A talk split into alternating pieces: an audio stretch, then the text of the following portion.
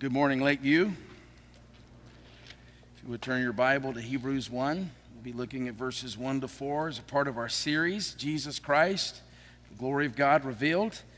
We'll have one more message in this series next week on Revelation 5. Thank you, Josh, praise band, praise team, for leading us in worship, reminding us that our God is the Ancient of Days. One of my co laborers in the faith that we lost five years ago today to brain cancer, Robert Koneman, would say that the reality that our God is the Ancient of Days means at least this our God is not a novice. Amen? He is not a novice.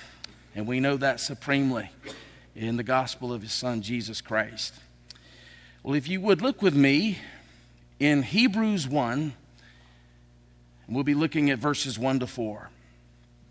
Long ago, at many times and in many ways, God spoke to our fathers by the prophets, but in these last days, He has spoken to us by His Son, whom He appointed the heir of all things, through whom also he created the world. He is, that is, the Lord Jesus, the radiance of the glory of God and the exact imprint of his nature. And he upholds the universe by the word of his power. And after making purification for sins, amen, he sat down at the right hand of the majesty on high having become as much superior to angels as the name he has inherited is more excellent than theirs. Let's pray. Father, we thank you for your word that centers on the incarnate word, the Lord Jesus Christ. And we pray that by the Spirit of our Lord Jesus this morning, that in the word today, you would revive our souls, you would make wise the simple, you would rejoice our hearts, you would enlighten our eyes. And Lord, may the preacher let the words of my mouth as the preacher and the meditation of all our hearts this morning be acceptable in your sight, O Lord, our rock and Redeemer. We ask this in Jesus' name. Amen. David Wells, in his book, God in the Wasteland, asserts that one of the defining marks of our time is that God is now weightless. Now, now, what does he mean when he says these words? What he's saying is that, largely speaking, in our culture, God is perceived as inconsequential. God is perceived as unimportant.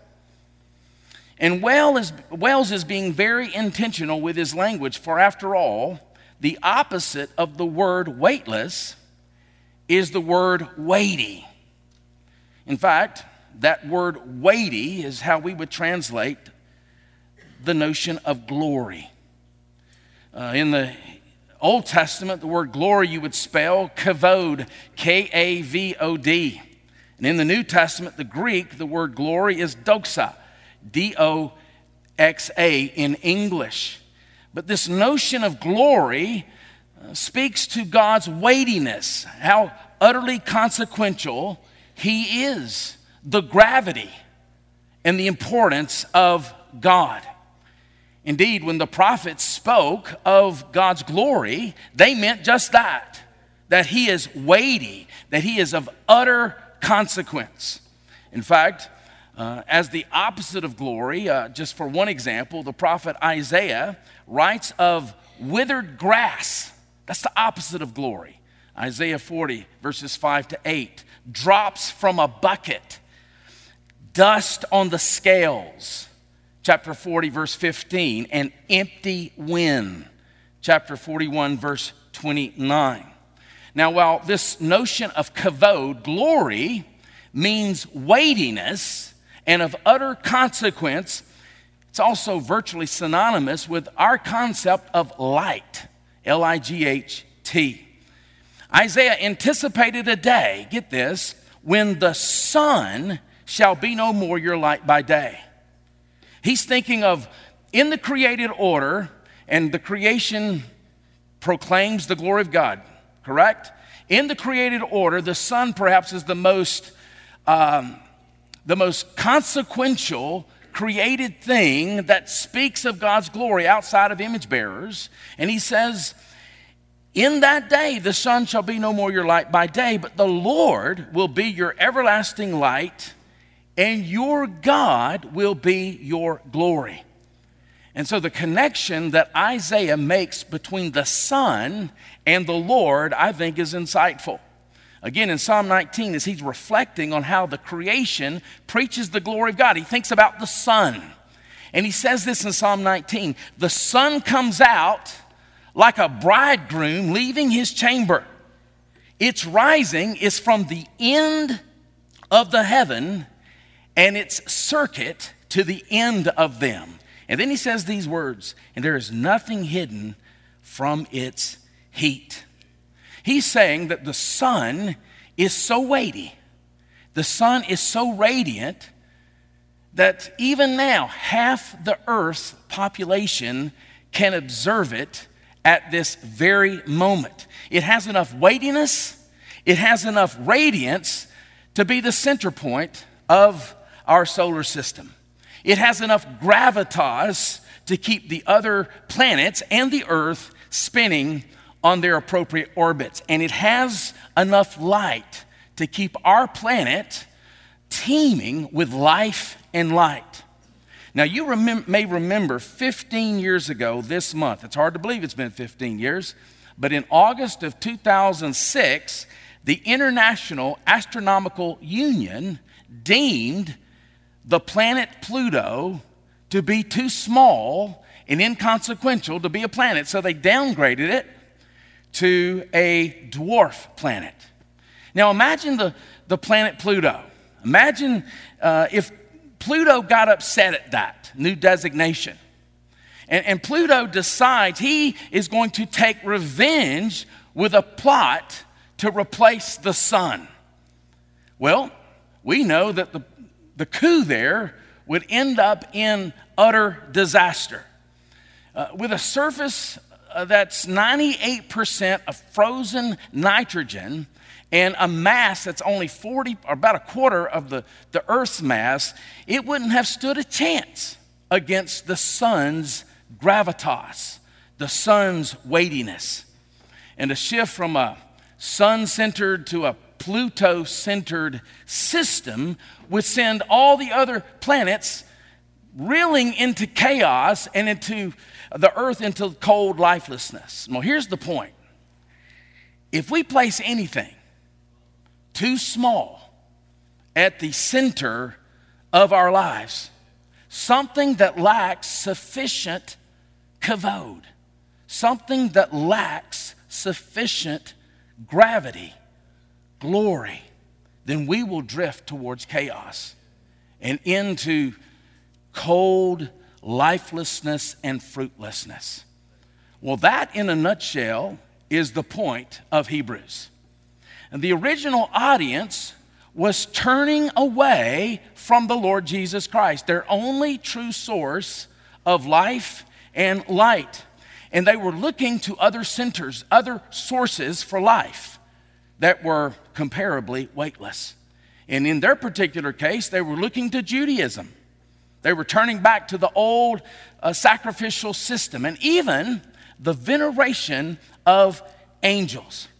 And so the writer here, he responds to this drift, to this rebellion, by showing them how better and superior Jesus is than anything that you can put in his place. Now, that's why this text is so important to us. It's very unlikely anyone in here is looking to animal sacrifices to replace Jesus. But every single one of us, every single one of us, every single day is tempted to center on less weightier things than our Lord Jesus Christ. And that's why this passage is so important. It's a 72 word, one sentence passage in the original language, and it centers on the superiority of Jesus Christ over all things. Brings us to the first point. Because the Son of God has been exalted, that, he's, that is, he's been enthroned upon his victory, he is our last days prophet. Look with me in verse 1. Long ago, at many times and in many ways, God spoke to our fathers by the prophets. Now, verse 1 would make any preacher happy because verse 1 is an alliteration in Greek. Uh, in fact, you have five different words in this one verse, all beginning with our English word P. And so he says, at many times, in many ways, long ago, fathers and prophets. And this notion of long ago, it reminds us that from the very beginning, God has been a revealing God. But I think, given the vast biblical illiteracy, even in our Western church, just for example, a recent uh, Gallup poll um, revealed this that more than 50% of graduates from high school believe that Sodom and Gomorrah were husband and wife. 12% of Americans think that Joan of Arc was Noah's wife. More than 50% cannot name the four Gospels. And get this many who were polled, and I didn't get a percentage there, but many who were polled believe that the Sermon on the Mount was written by Billy Graham. Well, we talk about the good book in our culture. But the fact that we have such biblical illiteracy in our culture reveals that we don't truly believe that God reveals himself to us, that he is not a speaking, revealing God. But the first two verses of Hebrews debunks that notion. Now, God's Old Testament speech came to us in very uh, several mediums um, visions and dreams and riddles and mouth to mouth self disclosures to the patriarchs and, and to the prophets. Now, based on the writer's argument here, the implication isn't that the Old Testament is wrong. In fact, we would affirm fully that the Old Testament is the inerrant, infallible, all sufficient Word of God. What he's saying is that the Old Testament was incomplete. It leaves us disappointed. It leaves us longing. In other words, it didn't have an ending. In fact, at the end of Malachi, the last word of the book is the word for curse or destruction. It leaves us longing for something more. For Auburn fans attending the Iron Bowl in 2013, November 30th of 2013, if you had left the stadium before the last act, you would have left disappointed. You would have left longing for something more. But it's likely you stayed for the last act. That last act has been deemed kick six. The writer of Hebrews is saying we have the last act. We have the final word. We don't need another word. We don't need new revelation. We have it from God in the Son. Notice in verse 2 But in these last days, He has spoken to us by His Son. Amen? He has spoken to us by His Son. Now, in Deuteronomy 18 15, a prophet was promised, and Moses is writing this, and he says this prophet's to be greater than Moses the prophet and greater than any other prophet that would, that would come under the old covenant. He would be one of the people of God, but he would be greater. And Moses writes, It is to him you shall listen. In fact, we know at the Mount of Transfiguration, when Peter, James, and John went up on that mountain with Jesus, they heard that voice from the heavens. And what does the voice from the heavens declare? This is my son, listen to him. And here we have the last days prophet. I love the children's catechism. One of the questions in the children's catechism is this Why do we need a prophet? And the answer to that question is because we are ignorant. We are ignorant because of our fallibility. We are ignorant because of our finitude. We are finite beings. There's this notion of the noetic effects of sin. That is, our minds and our capacity to reason rightly are fallen by our sin. We need a prophet who will overcome our ignorance, and we have one the writer of Hebrews is saying. And now, after musing on the Son of God, the last day's prophet, the writer now directs our attention to another critical truth for us as the people of God. Because the Son of God has been exalted, that is, he's been enthroned at the right hand of the Father, he is the last day's priest king. That brings us uh, to uh, the second part of verse 2. Again, the children's catechism. Why do we need a priest? Because we're guilty. Why do we need a king? Because we are weak and we are helpless. And the writer of Hebrews is giving us this last day's prophet, priest, and king. Now, starting in the second part of verse 2, all the way through the end of our passage, verse 4, the writer here is going to present seven truths about this priest king. And I believe that number seven is intentional. The reason I say that is because in verses 5 to 14, he lists seven Old Testament texts that he ascribes to Jesus. The number seven being the number for perfection, uh, the number for completion. And that's the point. He is demonstrating to us the complete supremacy of the Lord Jesus Christ. Now, the first point he makes about this priest king, he is the messianic heir. Now, for those of you that may not know what that word Messiah means, literally it means anointed one. Now, the word Messiah is the Hebrew word for the one who would come, who would fix the broken things. And here he is the messianic heir. Notice, whom he appointed the heir of all things. Now, this is an allusion to Psalm 2, verse 8, where the psalm reads, Ask of me, God the Lord says to the anointed Son, and I will give you the nations as your inheritance. The writer of Hebrews is saying, In the Son of God, we have the fulfillment of that psalm. Now, here's the question why would the writer add this here? There's a whole lot of things he could say about Jesus, but here he says he is the heir of all things. I think it's because he wants us, the people of God, to meditate on the truth that our prophet, our priest, our king will ultimately make good on his promises. The reason I say that, he's the heir of all things, which means all things are his.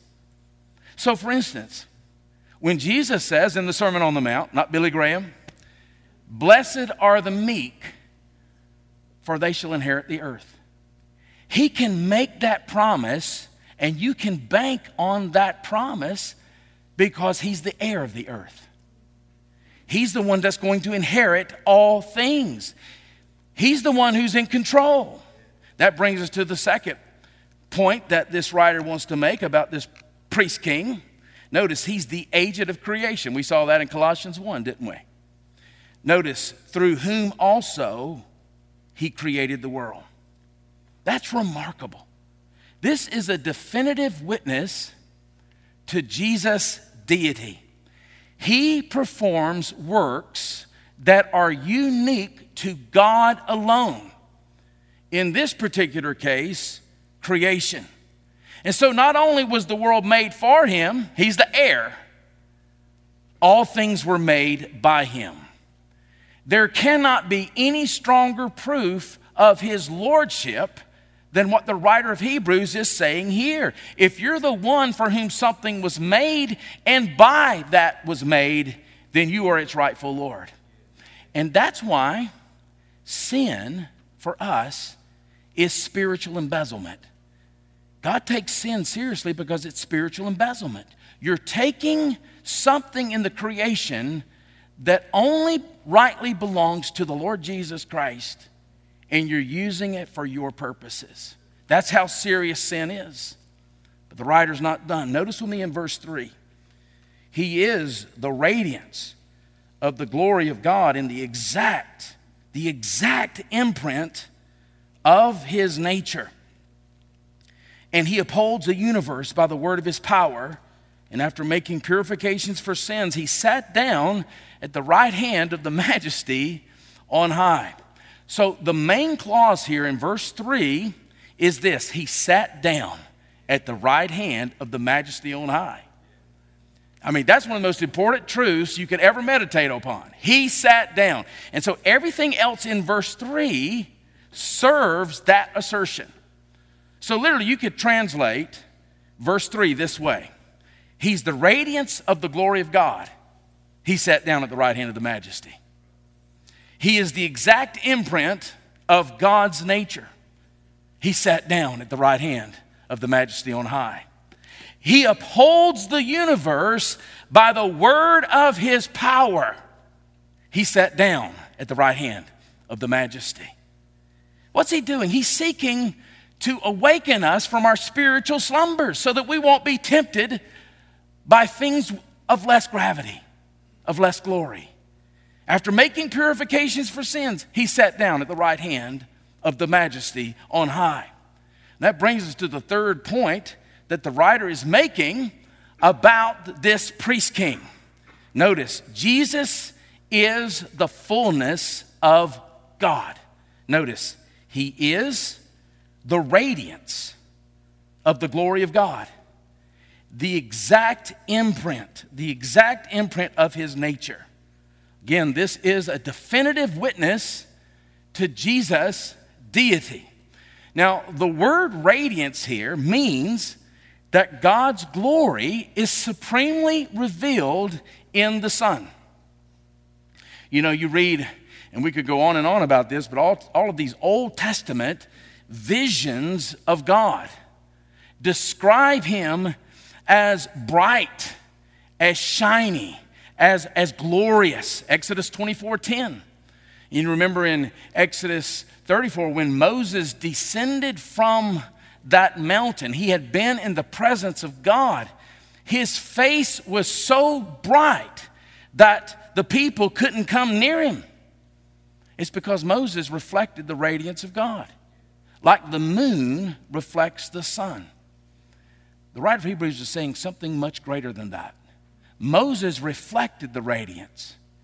Jesus is the radiance of the Lord.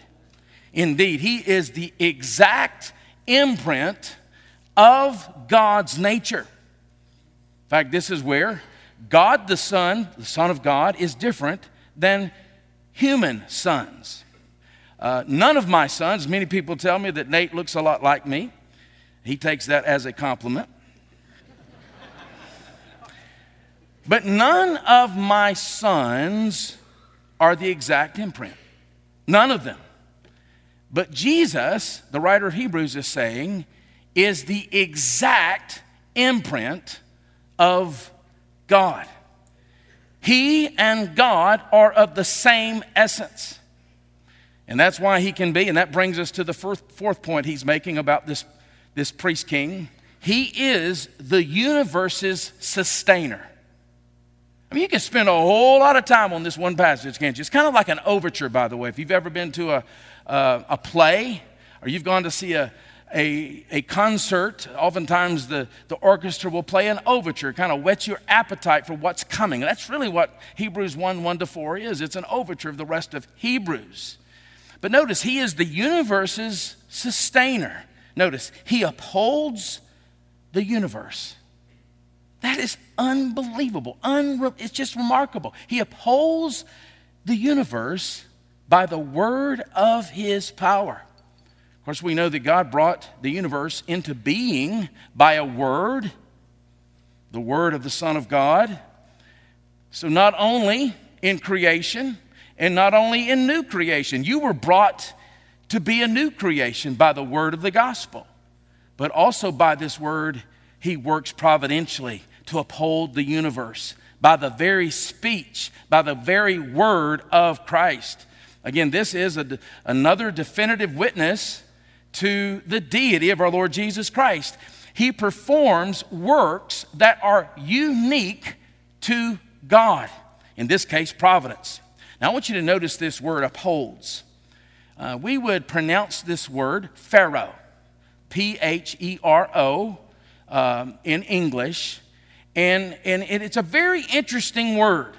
Uh, it, it's, it's not the picture of, an, of Jesus as a kind of atlas who just carries the world on his shoulders. No, that's not what this word means. It means that he's carrying it from one point to a destination. He has a plan, he has a purpose. What is that plan? What is that purpose?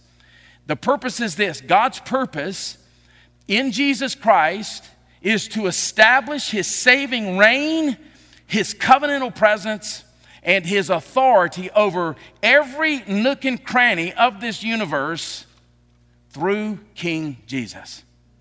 And Jesus is sustaining all things to bring about that very point. And he will. And we know he will because he has sat down. He has sat down at the right hand of the majesty on high. You know, the Lord is not the God of the deist. Many of our founding fathers were deists who believed that after creating the world, um, he just kind of wound it up like a clock and just let it run on its own. The writer of Hebrews is saying the Son of God is persistently and personally sustaining, involved in sustaining the universe. Even the fact that your heart is beating this morning is because of the preserving work of the Son of God. How can you not worship him for that? Now, remarkably, this is remarkable. While the Son of God is sustaining the universe, notice the fifth point the writer makes. He made purification for sins.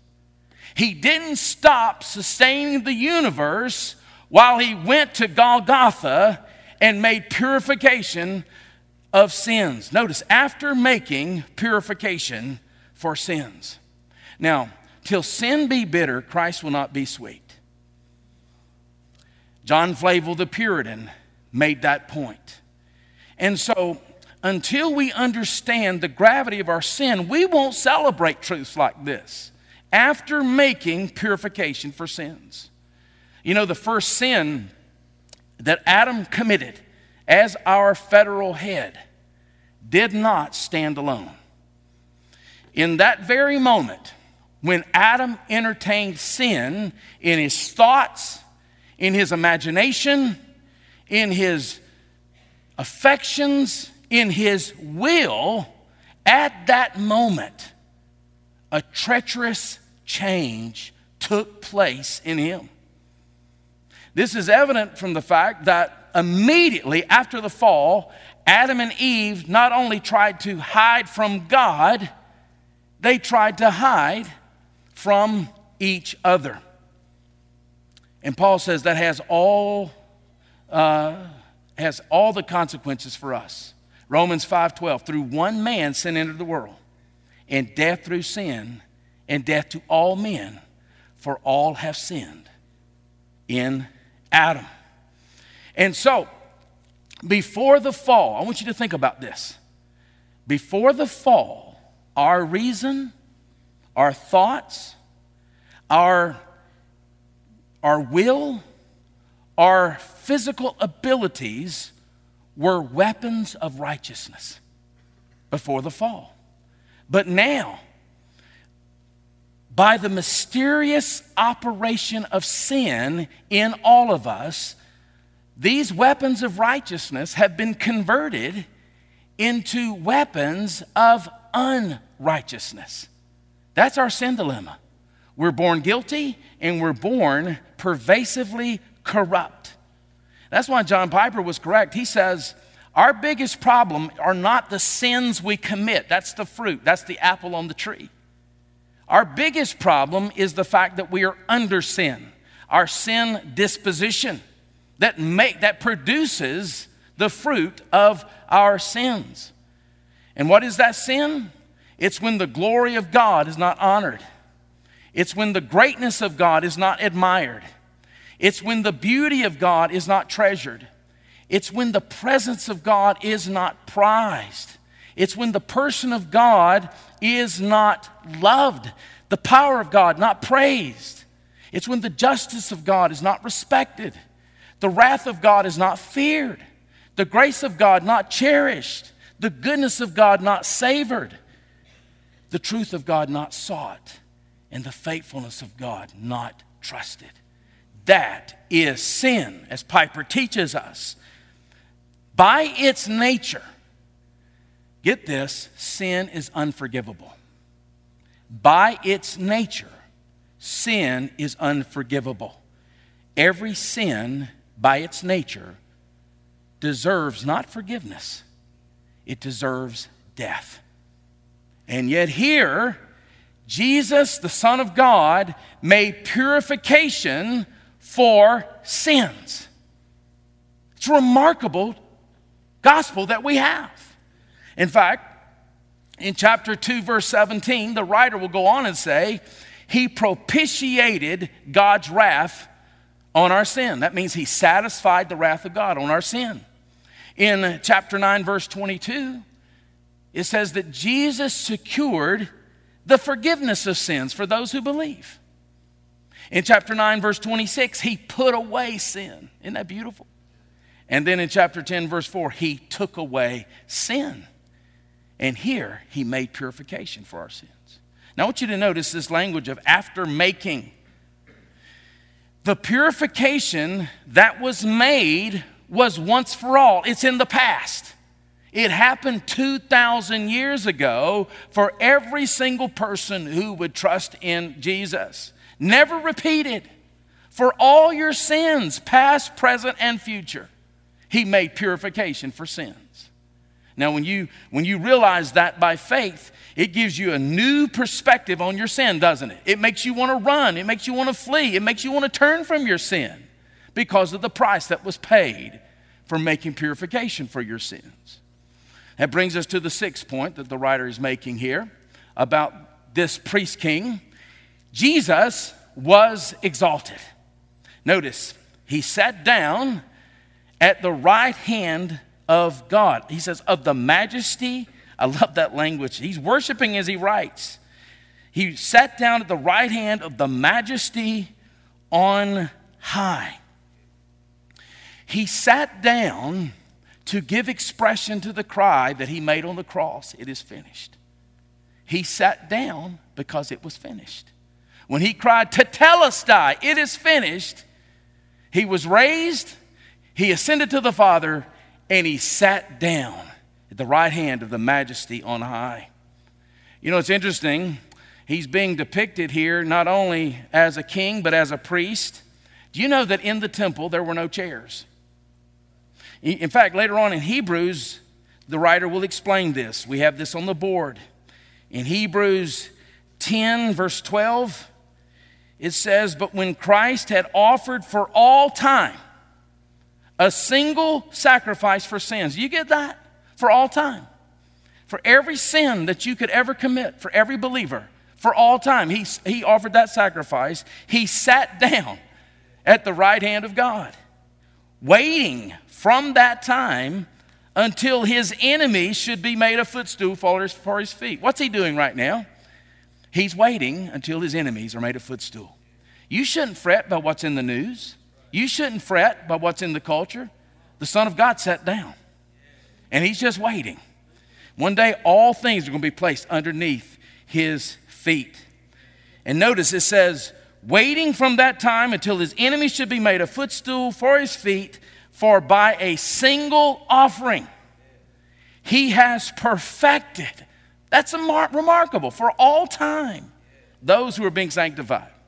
In fact, that word perfected is actually in the original language a perfect tense. What does that mean? That means it's happened in the past and it has ongoing permanent effects. He has perfected you once for all, forever. And it's not based on your performance, it's based on the completed work of our Lord Jesus Christ. This is a reference, by the way, to Psalm 110. Psalm 110 is the most quoted verse in the New Testament 38 times. You think it's important? The Lord said to my Lord, Sit down at my right hand until I make your enemies a footstool for your feet. In the Son of God, we have the fulfillment of that promise. That right hand signals power, it, it signals victory, and it's ours because we're in the Son of God. How would our spiritual states, how would our emotional states be if we saw Jesus the way the writer of Hebrews sees him? It'd be almost impossible to be anxious, wouldn't it? It would be almost impossible to be discouraged or even to get jealous of others if we saw the Son of God the way the writer of Hebrews sees the Son of God. Indeed, in spite of what we see on the news, Jesus is not going to lose in the end. He sat down. There's nothing that can put him back in the tomb, and there's nothing that can take him off the throne. And Lakeview needs to believe that. And that brings us to the final point that the writer makes about this priest king. Verse 4 He is superior to the angels. That might surprise some people in this culture, but notice, having become as much superior to angels as the name he has inherited is more excellent than theirs. So, this is the second time we see inheritance language. Verse 5, we can't get into verse 5 because of time, tells us the name he has inherited. What is that name? The Son. Now, you may ask yourself, and it's a very legitimate question wasn't he already the Son? Yes, he was. He is the eternal Son of God. He didn't just become the Son when he took on human flesh. So, what does the writer mean here? Well, let's use the Reformation principle of interpreting Scripture with Scripture. Paul explains that in Romans 1 4. And here's what Paul said Jesus was declared the Son of God in power according to the Spirit of holiness. Notice, by his resurrection from the dead. So he's always been, in eternity past, the Son of God, just as he's always been the heir. He's always been the heir. But when Jesus made purification for sins, and rose victoriously and was enthroned at the right hand of God, he was declared the Son of God in a new way. He was declared the heir in a new way. Now he reigns as the victorious God man, the Son of God, not only by his eternal right, but by the right of his victory. That's why he was able to say in Matthew 28, All authority has been given to me. He already had that authority. Long before he took on human flesh, he had that authority. But now he has that authority as the victorious God man for us and our salvation. And here, the writer introduces one of his favorite words. It's got to become one of our favorite words then. The word here, superior. Maybe your translation reads better. It's a good translation. Um, in fact, he will use that same word throughout uh, Hebrews and he'll interchange, or the, our translation interchanges in the ESV, superior are better. So, for instance, in Jesus, believers have a better hope. Chapter 7, verse 19. In Jesus, believers have a better covenant. chapter 7, verse 22. In Jesus, believers have a better sacrifice, chapter 9, verse 23. In Jesus, we have a better possession, chapter 10, verse 34. In Jesus, we have a better resurrection, chapter 11, verse 35. And in Jesus, we have better blood than Abel's. And he is saying here in verse 4, addressing a real issue the veneration of angels who were the mediators of the law, he is saying he has become as much better, superior to the angels as the name he has inherited.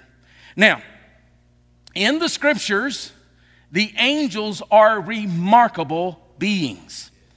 They are God's attendants, they are God's servants. And every time, without, without an exception, every time they show up, to a human, they have to say to that human, Don't fear. Because that would have been the natural response. You encounter an angel, and you're going to be scared out of your wits. Don't fear. They were remarkable beings, but they were just created beings. That's all that they were. And the original audience had begun to idolize them. Even today, many people are fascinated by angels. If you want to have a best selling book, write a book on angels. We love books on angels. The fact that we don't know much about angels makes them easy to worship because you can, you can create your own religion. That's what we love today, isn't it? In our pagan world, we love to create our own religions. In fact, you go to a funeral today. How many times have you been to a funeral and you heard the preacher say, or someone giving a testimony, that mama is now an angel. Well, that's just nonsense. Angels and humans are two different beings, two different creatures. And here the writer is addressing that. So, are the angels magnificent? Yes, they're magnificent. They are ministers of God sent to be his servants. The writer's saying, but when you see Jesus, and when you see him in all of his glory, his doxa, his magnificence, his weightiness, you see the relative weightlessness of the angels and anything else in the created order you could pursue. And so we see here in this text that centers on Jesus Christ, the radiance of God's glory, that he is the last days prophet, priest, and king. As our prophet, get this, he reveals by His Word and Spirit the will of God for our salvation. As our priest, He made purification of sins. He offered himself a sacrifice to satisfy divine justice, to reconcile us to God, and he makes continual intercession for us. Amen? And as our king, he subdues us to himself, he rules over us, he defends us, and get this, He restrains and conquers all of His and all of our enemies. Indeed, He has sat down at the right hand of the majesty on high. When we see Jesus, the fullness of deity, dwelling bodily, we see the only one who has the gravity, who has the glory to keep us centered to keep us flourishing, to keep us fruitful. No, God's not unimportant. God's not inconsequential. God is not weightless. Look at the Son of God. And this was written to believers, but this has a significant, significant implication for unbelievers. The only way you can have your sins forgiven is to flee to Christ. He's the only one who's ever made purification for sins once for all. He's the only one who's been raised from the grave and ascended to the right hand of the majesty on high. So don't fool yourself. But here's the deal here's the good news you can come to Him. And no matter what sins you've ever committed or presently committing, you can have your sins cleansed by the blood of our Lord Jesus Christ. And so, as Josh and the praise team comes forward, uh, we're going to give you an opportunity. Maybe you just have questions questions about the gospel. Uh, it's a glorious gospel. Maybe you don't understand all the implications of the gospel. We're going to have pastors here at the front row. We want to give you an opportunity to respond in the obedience of faith to this gospel, to this Son who is our prophet, our priest, and king. Let's stand and sing.